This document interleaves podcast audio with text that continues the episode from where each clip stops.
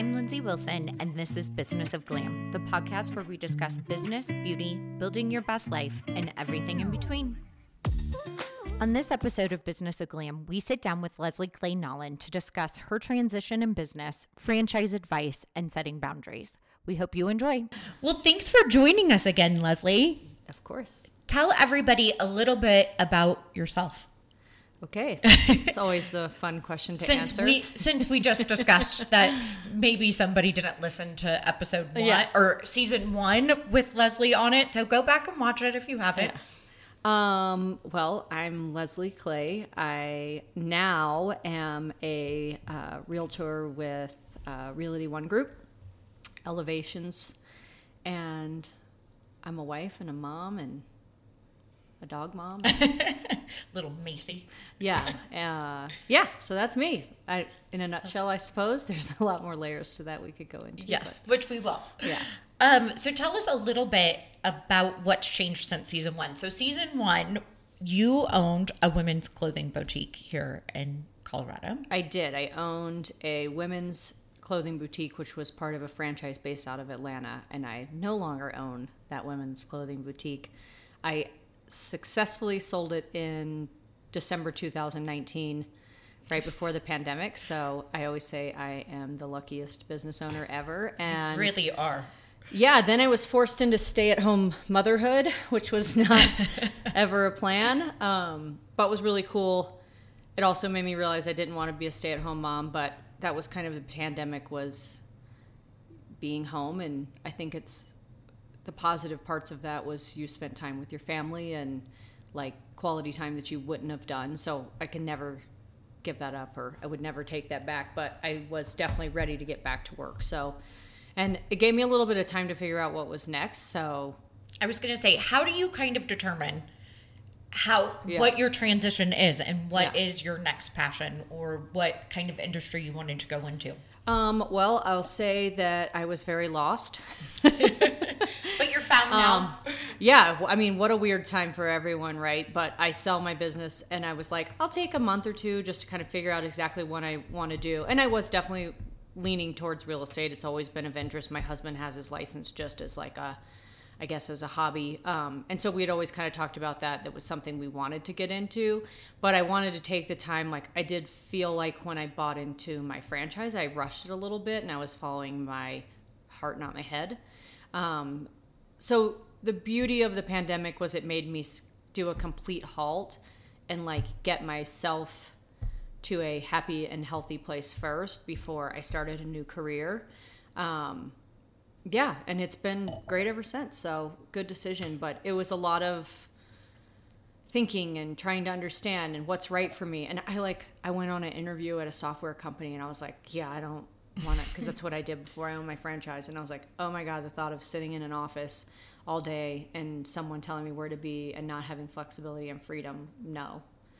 And having that a kind- quota, and I was like, absolutely not. So, I was going to say, did you kind of, was the process with kind of deciding to go into real estate, sitting down and making like the pros and cons list? I mean, I don't. I'm not like a, a list person, but in I I would say that I definitely thought about that, and it, there was never really any cons to it other than you're like, it's gonna take you know realistically it takes a little while to get off the ground and running, and I've been super lucky. It's been really successful since I started, and I think having been a business owner, I have the network here that you know maybe somebody else starting out in real estate wouldn't have had. Um, but yeah, I mean, I had to think. i felt like I had to think more about what I didn't want to do versus what I wanted to do. And my natural tendency is to go back to what was comfortable, which was sales. In in the software industry, that's what I did before, and it was very clear very fast. I was like, that's it's not what I want Yeah. you know. Then I had crazy moments of like, maybe I should just open my own boutique. And I was like, wait, there's here's the cons list of I mean, don't get me wrong, there was good things, but the the things there are things when you own your own women's clothing store that are never gonna change and they are the things that make it tough. Yeah. So so yeah. That's where I was at. I know that we've talked a little bit before and just in personal conversations about kind of being a little naive going into business the first time. Oh yeah, I mean, you're just so stupid. I think that's I think that's how you ever open your yeah, first that's the only way anyone who opens their first business opens their own business. But yeah, you know, I think the crazy part was I was born and raised in Atlanta. Like the franchise that I owned was started there. That's where like me and my friends shopped. The dream of business ownership has always been there. I wanted to open my own market, so I had these like big dreams of I was going to have five stores and have a regional manager. And what I didn't do was like my research of the actual business in the way that I should have. And I I went back and read questions that I asked owners that actually gave me like the the current owners and i mean you'd have to know more about this franchise and where it is today and anyways um, but it's like they were telling me essentially the red flags of owning this particular franchise and i ignored them because i wanted it so bad Yeah. and i i had always wanted my own clothing store this was a way of like not trying to like come start it from scratch. Mm-hmm. But it's like my that's why i said i followed my heart not my head. And at one point my husband said like you're not even scared. And i was like we just have to do it. Like if you don't try you'll never know. And now i think as a more mature person and someone who has a better understanding and having run my own business like slow down there was no rush. And i sh- like listen to your instincts follow your gut. And i didn't. I would put them aside. And now i think back on those and i'm like i knew but anyways It is one of those funny things that you like go Yeah. back and you like reread business plans or anything along Oh, yeah. those lines and you're like, what like fantasy world did I live in? yeah it was a good world. yeah i mean that I lived great in. so Yeah. naive So with kind of I was like I have two parts of questions for you, but we'll kind of wrap up of like going into real estate. What do you think going into your next chapter that you brought with you the lessons from business ownership? Yeah. Um well, I mean, here's the thing. I mean, we're joking about like being naive and going to business ownership. I would say, I mean, and I can truly say this as a a gift that I have is like I don't believe in. I, I'm like, oh, I'm going to be good at this. Sometimes I'm very naive to that. I'm like, okay, I'm going to do it, and I typically try not to do things that I'm bad at. Except for I did just start playing tennis, and I'm not great at that, but um, I'll get there. Yes. Um, but in general, I I would say, what's like where am what did you ask me? what kind of lessons did you take from Oh, business yeah. ownership? Sorry, I was bringing like, into like the real estate world. Yeah. Um, so there is a huge benefit of having owned your own business, and also like before that, I worked on a sales quota. So like failure is not an option. At my sales job if i wasn't meeting my quota they were going to fire me. Right. so i was like oh okay well i will i will i have to do this. And that was survival right? Mm-hmm. Because i was at the time when i started i was single and that's how i paid my bills and whatever. And with my business it was like i'm the only person who's going to make sure that this place runs and makes money and is successful. So I think when you take those things and you go into real estate, it's like you have the drive, and I, quite frankly, a lot of real estate agents. I mean, even in dealing with them, they they it is all the time. You have to be. It's it's prospecting, prospecting, prospecting, prospecting at all times. Like I'm prospecting at the playground. I'm prospecting at, um, you know, my kids' uh, school. I, you know, it it is all the time. But you have that experience from a business where you're like, how do I generate more money for this mm-hmm. business? That's the way you have to look at it when you're going into real estate because it's you know it's a long process this isn't happening quickly you've got to get people one to even think that you're capable of helping them buy or sell a house and then two trusting you with the process and then it's not like someone's like i want to sell my house tomorrow so it's a process so i think just the mere survival and knowing what it takes and how much work it takes and it's a thousand avenues of getting one client is really important the other piece is is like which I think is is hard for people because when you first go into real estate, it is a financial investment with no return. and like Isn't that any business? yes, no, it's so true. Yeah.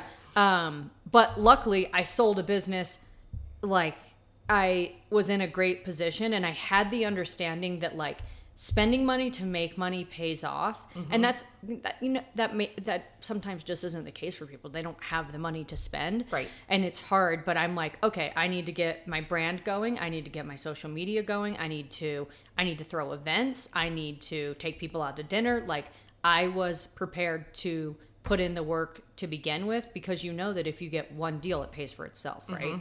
So and i i have always i had that mindset at my business. I have that mindset in my real estate career is like you have to constantly be working on your business at all hours of the day. With selling your business. What kind of I think every business owner has always thought about yeah exiting Yeah. stage left Yeah. and getting out. Yeah. How did you kind of I know you became a mother and you had Yeah. some life-changing events. How did you make that decision yeah to step away and sell the business? uh i mean i would say that my um i'm like i can be really honest I now, was like right? it- you can be very honest. I mean, one, I became a mom, and becoming a mom, what I never want people to think is like you can't own a business and be a mom because For you sure. can. But my priorities changed, and I was already not in a great place with the franchise. So I was a franchise council president. The owner of the franchise and I, we, we just like didn't have the same vision, which is uh, that's fine. But there was just a point where I was like, the effort that I was willing to put in, I realized no matter what I did, you can't change the owner of the franchise. Right. And you are fighting a losing battle because it's at the end of the day, it's not your business. Mm-hmm. I mean, you own this one location, but you agreed to follow the rules and regulations that are set by a franchise. And I realized that wasn't going to change. We were making money. We were a successful business, so you have to take advantage of that because you like nobody wants to buy a business who's not profitable and not mm-hmm. making money. We had a great reputation. We had a great staff. And then when I became a mom, I was just like I spend a lot of my time doing something I don't love versus spending a lot of my time doing something I do love, which is being a mom and being with my family. And you have to decide what's like we only get one life, right? So where is your happiness? So um and you know a beautiful part about franchising is the franchisor has first right of refusal so you can decide to sell your business and if they like it they can buy it from you so i got very lucky there Yeah. um, so yeah, and I mean, it didn't go down in necessarily the way that every business owner dreams, but it's still, you know, they were there for a little while after. Unfortunately, there was a pandemic, so I think that was hard for any any business owner. But I think I would have felt worse had an individual bought it from me because I was, you Yeah. know, they they have the bandwidth to support one location going down, whereas like an individual person, I would have. That would have been awful. So with franchising, I think that a lot I looked at franchising Yeah. before I yeah. kind of created Glamour Bar. So and you do get all of this information and it's kind of like buying a boxed business is kind of how I Yeah. looked at it where you know you're having somebody guide you. You have that marketing plan, you Well, have you think that's what you're getting. you think yes. I would say. I was going to say so for everybody out there because I think that it it seems really great. yeah. I think in some instances it really is great. And I think that there are ways that it works. Yeah. But what would be your advice to anybody that is looking into franchising versus maybe creating their own idea? What things to look for, questions to ask, Yeah. the red flags to to be aware of and actually listen to? Yeah, I mean, listen, I'm sh- there are franchises out there that are fantastic and it's such a I had a I actually had a, a business mentor who we took ideas to and he was like for a first time business owner a franchise is a great way to go because you're not inventing the wheel and you have the support. I would say what I wish I had done ha- is dig into the financials of the franchise. And people were really guarded with that. Franchise owners and the franchisor were really guarded with that, which they are allowed to be. But that should have been like, I kind of feel like if you can't show, if you're not proud to show me that you're profitable and that your business is running really well, that should be your first red flag, right? Yeah. And then a franchisor who's not willing to share that, like that's, and I bought it because I loved it. Mm-hmm. Not, and I that's where I wasn't following my instincts or my gut or making, you know, a smart business decision, which I would never do now, but I did then. And granted, I was younger and less experienced and less jaded. Yeah. Well, I think you learn a right, lot. right.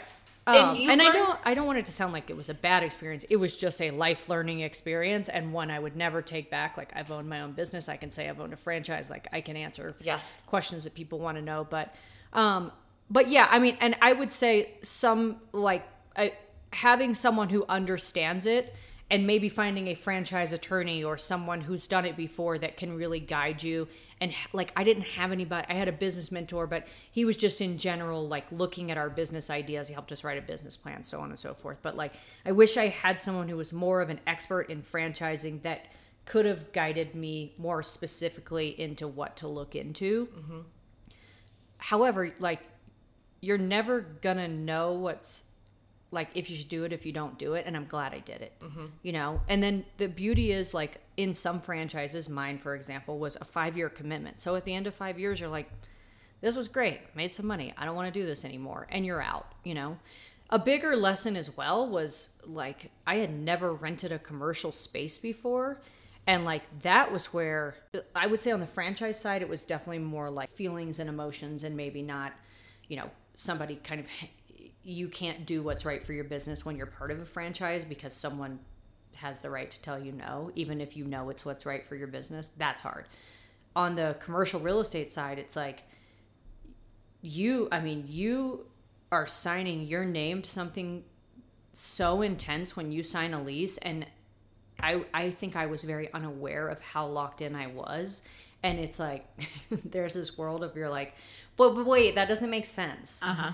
Uh, or like, hey, half the stores in the shopping center have closed since I signed on. Like, what are you gonna do about it? And it's like, oh, we aren't gonna do anything about it. And by the way, your rent goes up on January first. And you're like, what the fuck? Yeah. so um it, it was just a lot of it is a learning experience but i wish i had done more due diligence to begin with so that's what i caution people with opening their own business in general is like slow down and make sure you understand every piece of what you're doing and don't just forge forward because you're like i'm to be successful. We're to make money. I'm in. I have the best idea. Let's go. Or this franchise they're to tell me everything to do. Because at the end of the day, what's crazy about franchising is like, yes, you buy into the marketing and the brand and hopefully the support, but you're also like, you're responsible for the business. So, like, if it doesn't go great, the franchise doesn't give a shit. Right. I mean, they care if they like want you to be successful, but like, they're not helping dig you out of the hole. They're like, it's on you, it's your business. So, it's, it's kind of crazy. I do think it would be complicated, just like Yeah. in the mindset of like if I would have franchised. Yeah. I always think about like because you are making decisions of like, okay, let's do this event or Yeah. let's do that. Where Yeah. If you're part of a franchise, you're having to get approval or you know, Right. let's I mean, add you do literally. And- to have a, a yoga event at your store. You had to ask someone if that was okay. Yeah. It's like you know, which is part of franchising. You know, It it's like, but sometimes you're like, why do I have to ask somebody if I want to do? So I think those Yeah. are those things that you don't quite think of Uh-huh. whenever you're like, oh, it's a franchise. It's like Yeah. already successful other places. Like it'll be so much easier Yeah. for me to kind Yeah. of buy in and Yeah. go that route. I mean, there was conversations even like I'm like, hey, the color mint, like we're not in the South. Like people don't buy mint clothing as much here, and I would show like 25 mint clothing items or coral yeah. uh, color items, which like we are just in a different climate, Right. and it was like these colors don't sell, and you would still get it, and you're like, I, I told you that mint and coral don't sell. Why do you are keep not in the sending me South." mint and coral? and then you would still get it, and you're like, "I- I bought it, and I'm telling you it doesn't sell, and I'm still getting it. So that's like where you would get. That's where it's really weird things where it's like, well, I'm sorry, we can't we can't customize to just your store. And I'm like, I know, but I'm the only one not in the South. I mean, this is just an example. But where you're like, this is this is crazy. Like I'm literally showing you it doesn't sell and you you can't just say don't buy coral or mint for this store. Right. and the data behind it didn't matter. You know, and I'm a very data driven person. So I would be like, here's our here's our margins on anything this color. We have to mark it down to like 50% or more. Here's 50 of these things. I'm showing you it doesn't sell. And then I would still get it. And I was like, if I get one more fucking mint shirt, somebody's going to die. Yeah.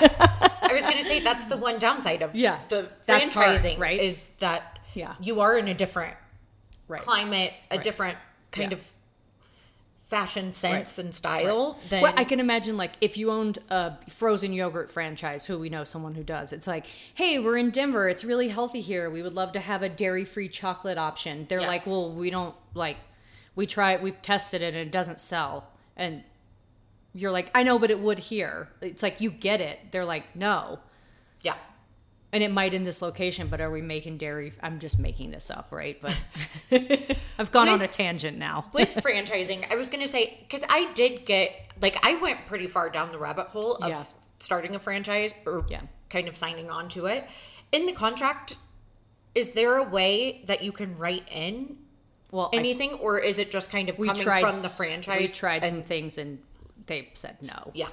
And we were like, okay, well, they know exactly what they're doing. So, I believe it or not, I looked into a a, a blow dry franchise. Me too. And then I was like, I don't, I don't, I don't even know how to blow dry my own hair. I was like, that's what I was going to do. And then I remember talking to whoever I was talking to at the franchise, the sales guy, and I was like, so if I wanted to add in, like, or if I wanted to have a Botox event, this is No. when I literally was like, I'm out. This is Yeah. not going to work for me Yeah. because I can't have all of these rules and regulations Right. and Right. not be able to change and add in things Yeah. and only do blowouts. Like, yeah.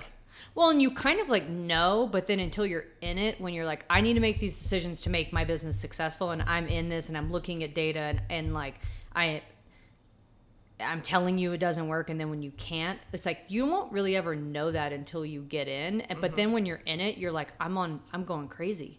yeah. Like I could be making more money, I could be, but I can't, you know, and that's where I think we really struggled.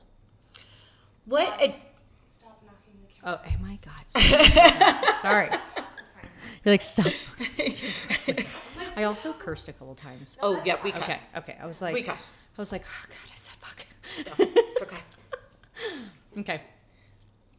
What advice would you have for somebody that is going into a clothing industry? Maybe starting their own boutique or franchising?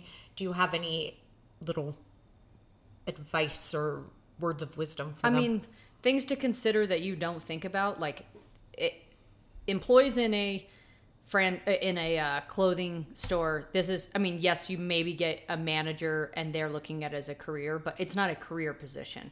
So finding help. Denver, for example, is our our pay grade is higher, so you have to think about like your output. Like our rents are higher, our payroll is higher. So if you're going to open a clothing store, like what kind of clothes are you going to carry that hold a high enough margin to account for the difference in pricing? So, for example, I bought into a franchise that was based in the South. In the South, payroll is cheaper, rent is cheaper. Like all of these things are cheaper. Our price point was under a hundred, which was great when you're in a small town in South Carolina or a college town in Alabama. Right. But when you're in Denver and a big city, we had to sell more to make less money. So then it was like trying to play catch up at all times. So there are boutiques here where they're not limiting themselves. Like that was kind of the the catch of the franchise that I was a part of. But it's like they're not limiting themselves to a price point and people are willing to pay a little bit more here. So it's like you just have to make sure that it financially makes sense. And then knowing your market, like you can't buy everything that you like. You have to like understand what your customer wants. Um, so so yeah, it's it's a lot. But I mean, taking in those financial considerations, like I think what happens a lot of times with women's clothing stores in general is like the woman that wants to open a clothing store has a passion for style and and fashion and styling other women and making women feel beautiful and all of those things, which is so cool. I mean, we're mm-hmm. all into it, right? But Yes. on the other hand, it's like you you've got to have like a solid business understanding to back your passion for style. So, and a lot of people don't, and a lot of people do. You know, it's it's a uh, yeah, there's that, but you do see little boutiques pop up and then they close and pop up and close and it's I think the fun part is I mean to be honest it's not that fun. I was like I don't know. I, I The, feel the styling people I was like styling people, Picking clothes for there's your store so much fun. more Yeah. that goes into Yeah. it than just those Right. few hours a week of Yeah, but like getting to style finding somebody. employees is so hard, and then keeping employees because it's like they're in college, they're working towards a career, like this is their part-time job. They might be a stay-at-home mom who just wants something to do, and it's like a retail business, especially if you're in a shopping center. You are open seven days a week. You're closed on Christmas and Easter. That's it, and Thanksgiving, right? Yeah, maybe those days. Like you're open New Year's Day, so your young staff they got hammered the night before. Like somebody's got to be there Yeah. you know so it's like you just you have to like employees were were a constant and we were we actually were so lucky and i think it's just because we like treat people right um but there were times where it was a struggle yeah. you know um and thankfully we had people who like respected us and recognized that we were like willing to go in above and beyond for them and that we cared about them. But it's that's not their career. They're not staying with you for forever. Like i joke with some i still keep in contact with some of the girls that worked with me at the store. And i'm like yeah when she told me she was going to get a you know a full-time career i'm like how could you leave me? Don't you want to do this forever? Like how dare you get a career? But Right. it's like you have to understand that the time is short you know. Right. That you're constantly having to hire. yeah. And then it's the same thing every day. Like you're unpacking clothes you're steaming clothes you're putting them in the computer system you're selling the clothes you're reaching out to clients. Like it can kind of be a hamster wheel of a job. So Yeah. how long is that sustainable for someone too? And i felt the same way. Like at the end of five years i was like if i have to be like oh my god look at these new black pants one more time i was like Monotonous. Monotonous. yeah i uh, mean i'm making this sound so bad No, you're not. and let me tell you, I loved like I think one of those Yeah. things too Yeah. is that I love all of the little boutiques here because you get like those little one-off items that like So not everybody Yeah. has.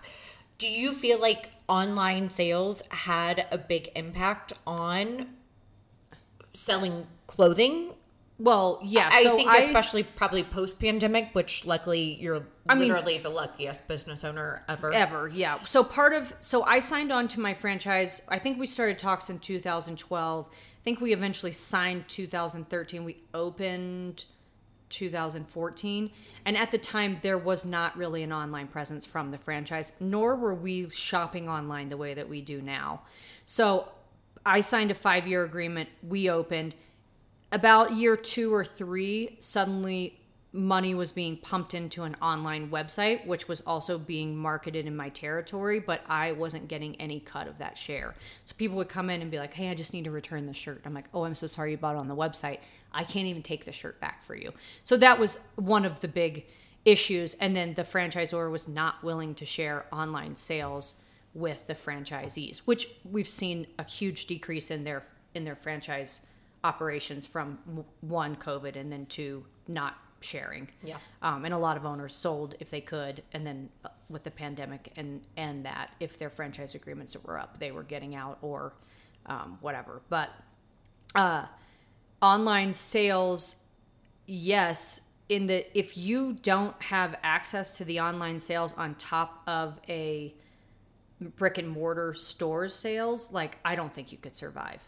Or like there's stores that just do brick and mortar and it's like now you have to figure out if you're not part of a franchise, you mm-hmm. have to sell online. Like and your pictures have to be great and you have to have excellent sizing instructions and you've got to have clear return policies but like you're not i would think especially with raising rents raising payroll you're not going to survive if you don't have an online presence for sure.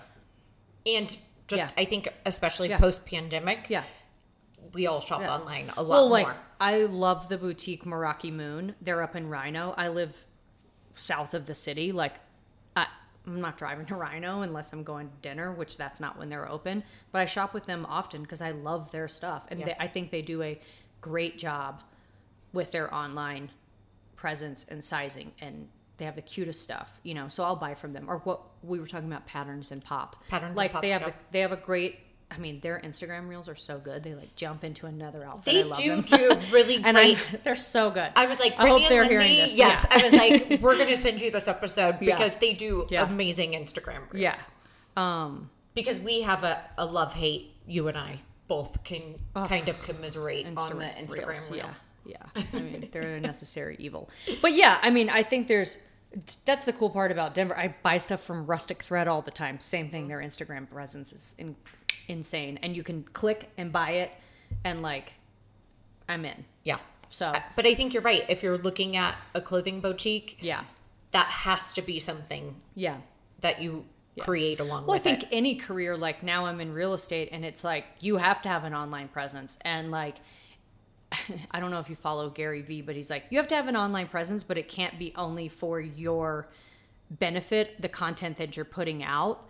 He's like, your content needs to be like informative so that people see you as a source of like information and they're coming to you. So you have, I was thinking, I just watched this yesterday from him, but um, it's like, the right things to post and it can't be like you need to hire me i should be your realtor Right. you should buy a house from me that's that like can't be what it is but you can be like hey let me teach you about interest rates or uh, let me tell you about what's going on in the market right now or you know those kind of things so yeah i think you have to have i mean there's like jokes about your job entails not just your daily work it's you got to be a content creator you've got to be an influencer Mm-hmm. you've got to be an actor you've got to be a comedian. Like you have to be all these things.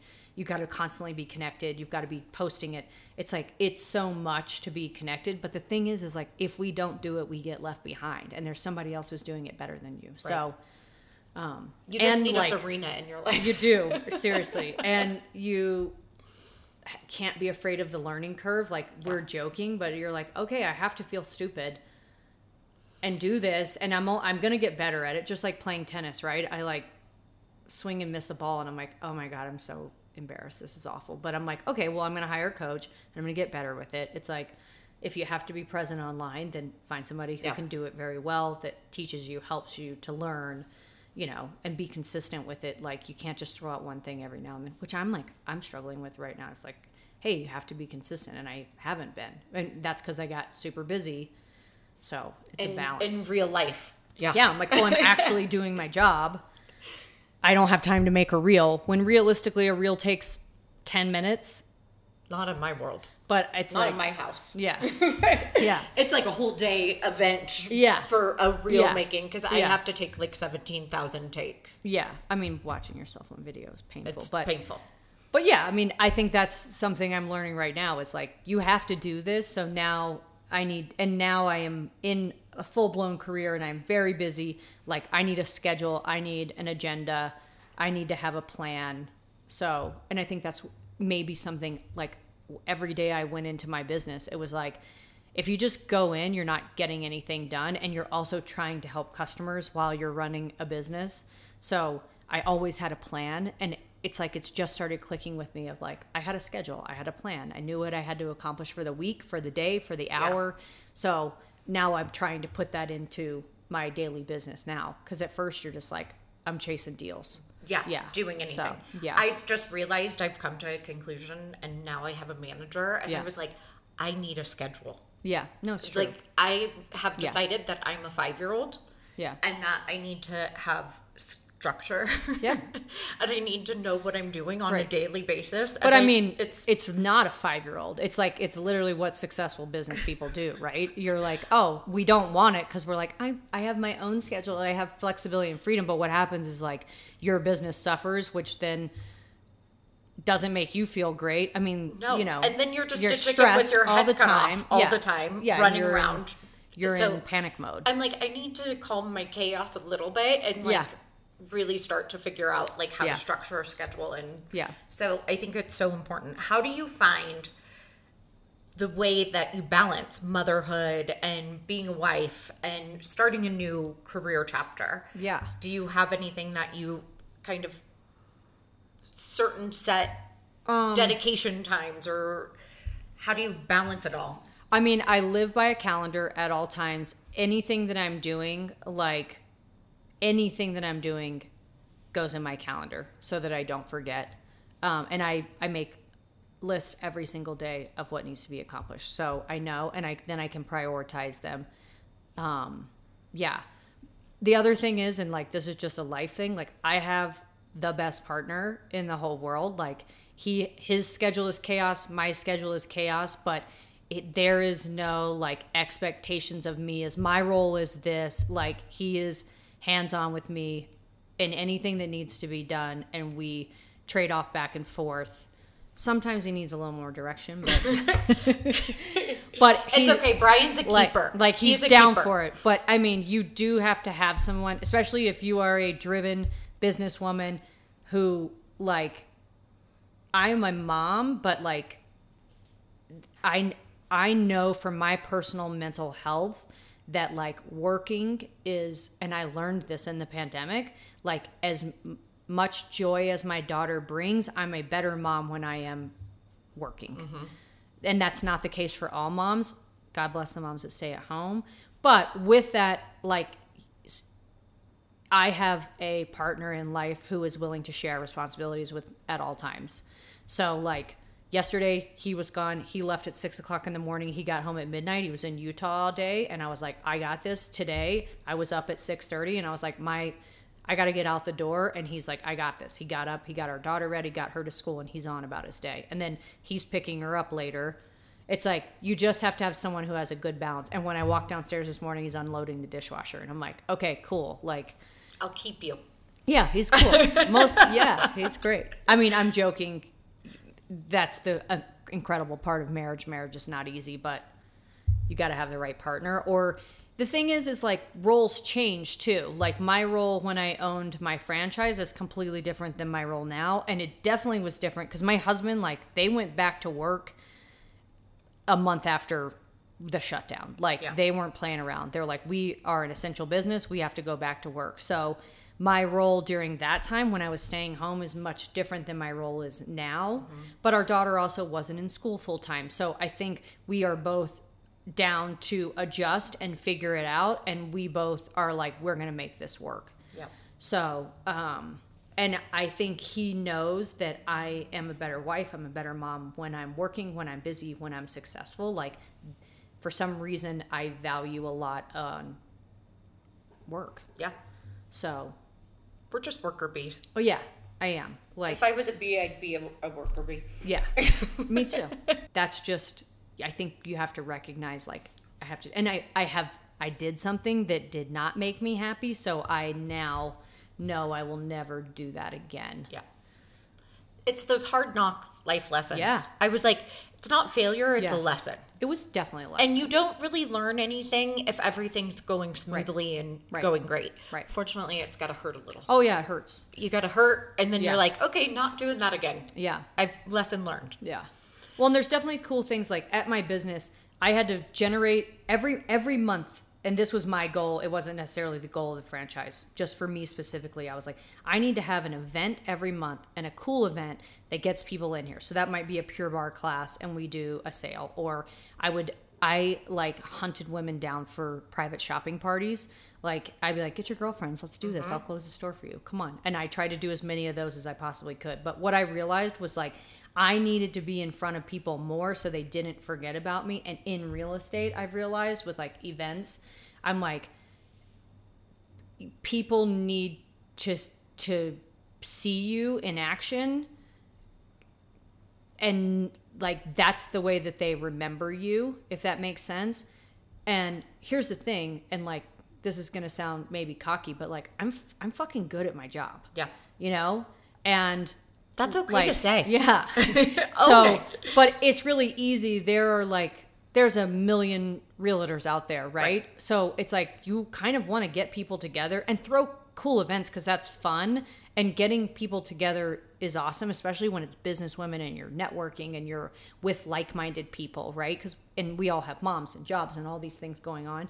Like you get together with a group of women who like gets you. They're like i'm doing the same thing as you. Like i'm running a business or i am working in corporate america and i'm a mom. And i'm saying mom a lot just because obviously i'm a mom but it's like but the event needs to be cool and worth your time for you to take time out of it. But it's like, for me, I'm going to throw an event and it's going to be fun and it's going to be awesome. So that's something I think I learned from my business was like events and getting people together is is like such a great way to generate business and I've carried that into real estate too. Mm-hmm.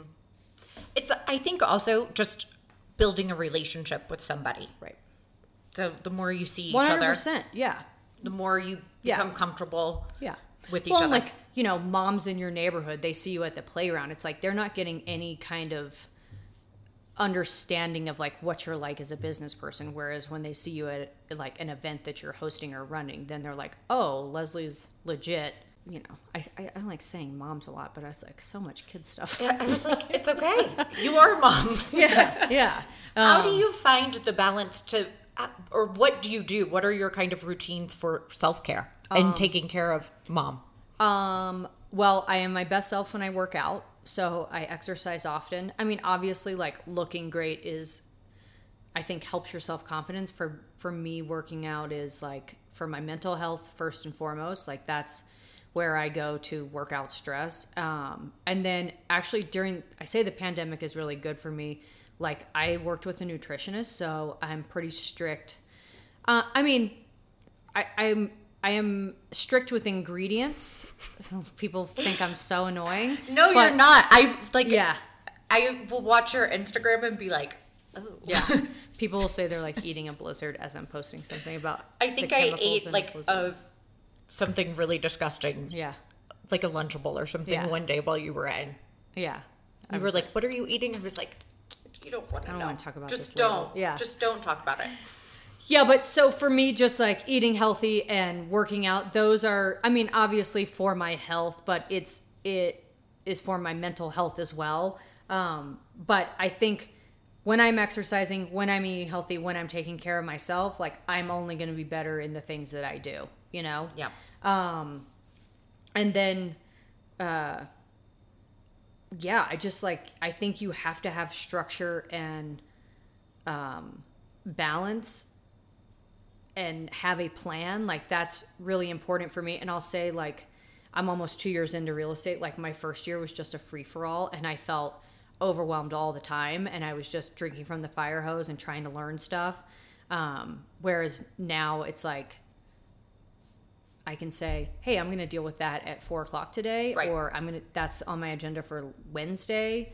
You know, um, yeah. And then you know, I think you have to pick and choose what's right for you, and you know what's not. And there was like there was a time where I had a client and I drove. I was. They were like, "Well, we don't really know where we want to be. We might want to be in Golden. We might want to be in Boulder. We might want to be in Fort Collins. We might want to be in Castle Rock." And I was, and they didn't live here. And I drove all over the city for like four months. And I was doing like, video "Listen, we're gonna need to yeah narrow this well down. i did it and then i finally got them under contract on a house in the middle of the craziness and then they were like we decided we're not moving to colorado. And you're like i i just i just drove everywhere for you you know? So now it's like i know hey maybe i'm not the right person for that area but i can find you someone who is. Whereas in the beginning you're like yes yes yes yes yes i'll take it all I'll take it all you know? So you kind of have to set boundaries you know, and what's funny is like I always think I need to answer something immediately. If you just say, "Hey, I'm in a meeting," I'll give me an hour. People are like, "Sure, no problem," you know. Or if it's important, they'll let you know. But I always like thought I had to like get back, get back, get back, get back. It's like just set the boundary. I put it on my checklist. Like you need to call so and so back, mm-hmm. and then that can be a task that you do later. It doesn't have to be right now. So I think I have that problem too. yeah, That I'm like trying to let go of. Yeah. I always joke Instant, that I'm a instant, recovering control freak. It is true. Well, I'm not, I don't know if I'm recovering. I'm trying to recover. Yeah.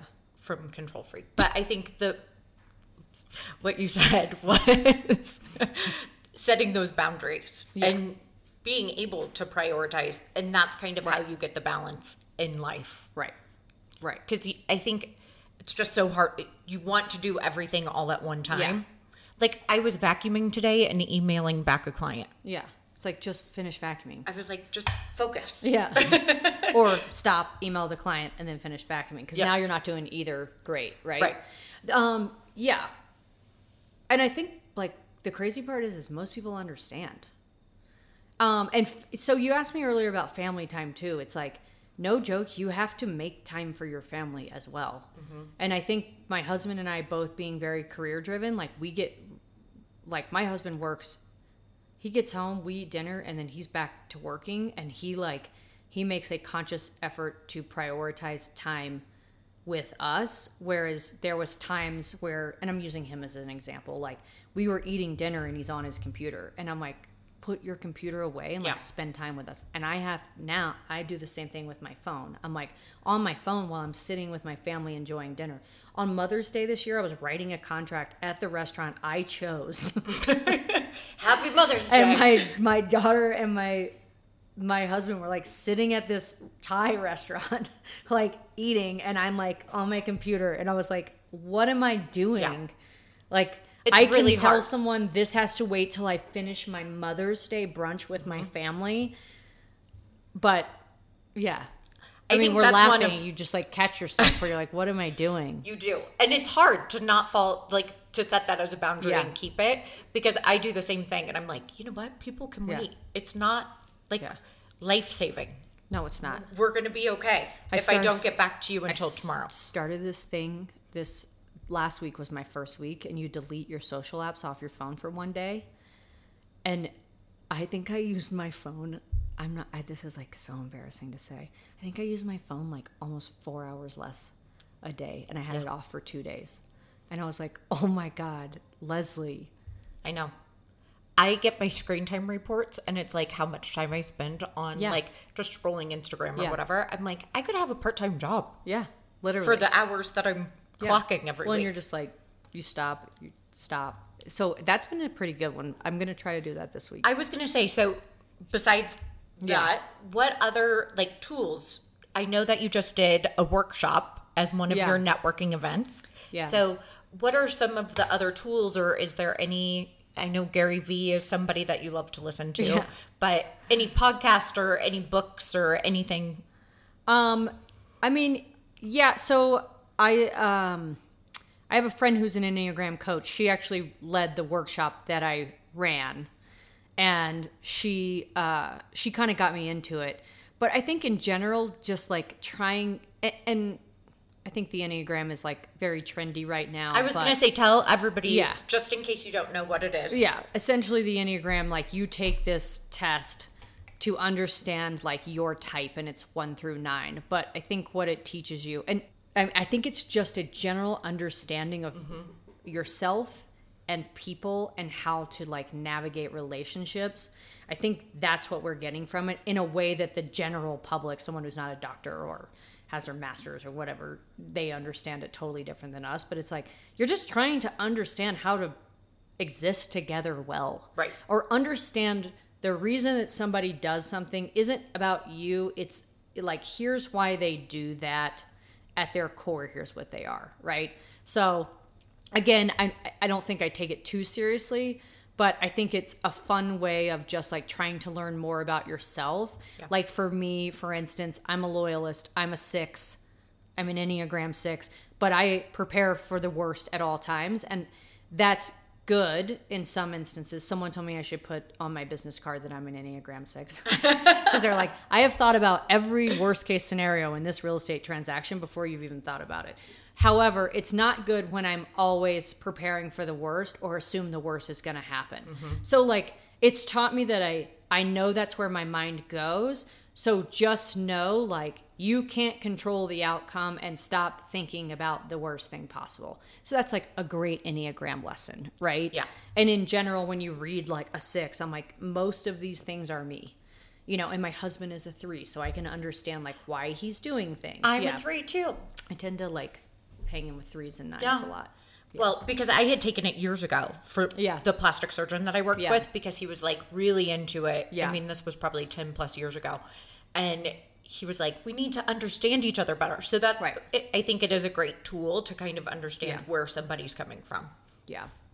Well, and then um, I think we have to catch ourselves really often with like surrounding yourself with people who bring out the best in you and people who support you. And sometimes setting boundaries is really hard, but it's really important. And that's been the last couple of years of like, of figuring that out, you know? Yeah. So, Boundaries are big in all aspects of life. yeah. Well, and so I t- I've been talking about my husband a lot, but um, he's cool.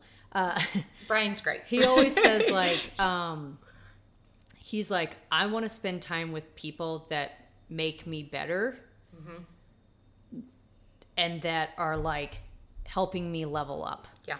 so and that's in all things right that doesn't it's not necessarily meaning like they make a ton of money it's just like they're a good person they're a positive person they have good morals they like they want the best for you mm-hmm. like you know that they like they value the same things that you do like we're all on the same page like trying to make each other better. And there's a lot of people who don't they like want it's weird right? Because you're like i would like to think we all want the best for each other but it's not the case. It's not. Yeah so So um, it is setting those boundaries big time. Like I think in time. business and in personal relationships. I mean, this is why I say I don't date because I'm like, Yeah.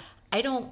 I have very limited time that I get to do what I want to do. Yeah. And what I don't want to do is go and have dinner with a stranger and make Yeah. small talk. And I want to spend time with people that I like Right. love and care about and I feel like I get to leave feeling empowered and Yeah. feel good about myself Yeah. and have, you know, laughs and yeah be able to like enjoy myself. for sure And we don't have time for people that soul suck and no I'm like you I know that you have Yeah. had this experience where you like Yeah. leave something with somebody and you're like Yeah. my soul is empty. I need a nap.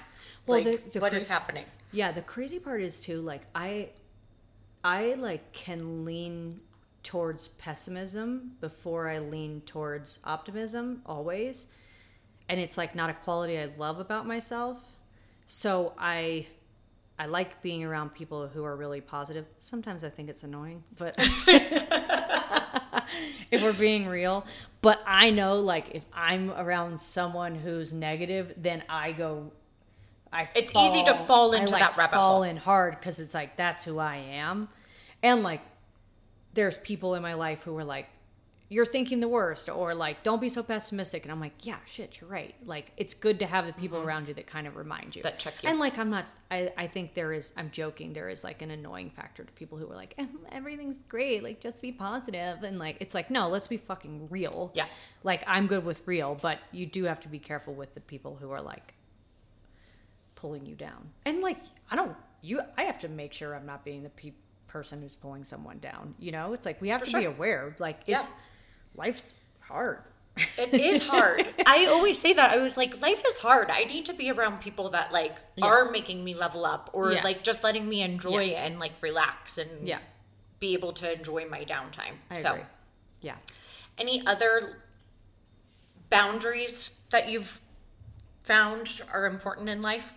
Um, you know, I I think sometimes like uh, this is like I I've struggled with this, but it, it's that I'm aware of it. Is like be content with right now, because I'm always like so concerned about the next better, more, more, more, mm-hmm. more, and it's like it's never good enough.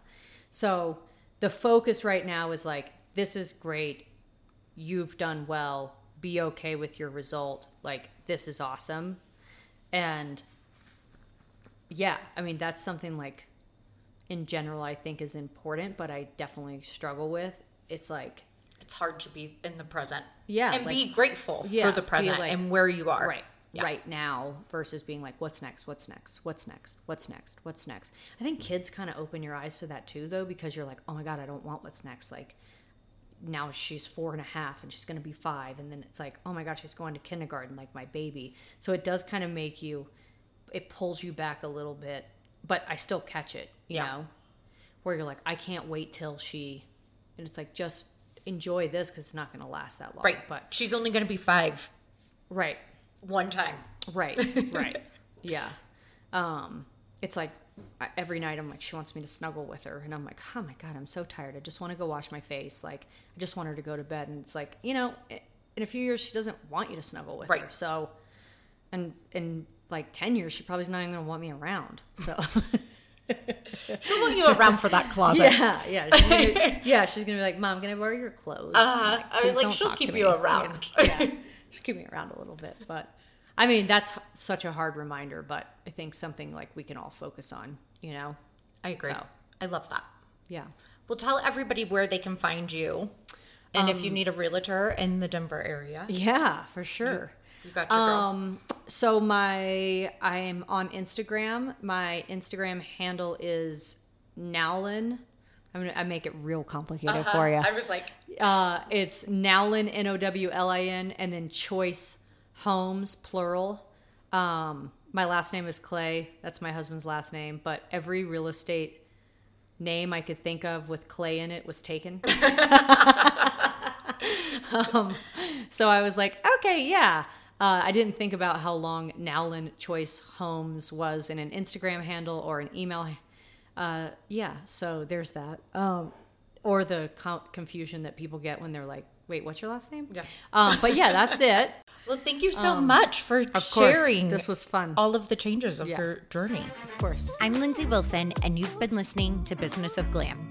You can follow us on Instagram and Facebook, and don't forget to subscribe, review, and download this podcast. If you're ever in the Denver area, be sure to come by and see us at Glamour Bar. Until then, stay glam.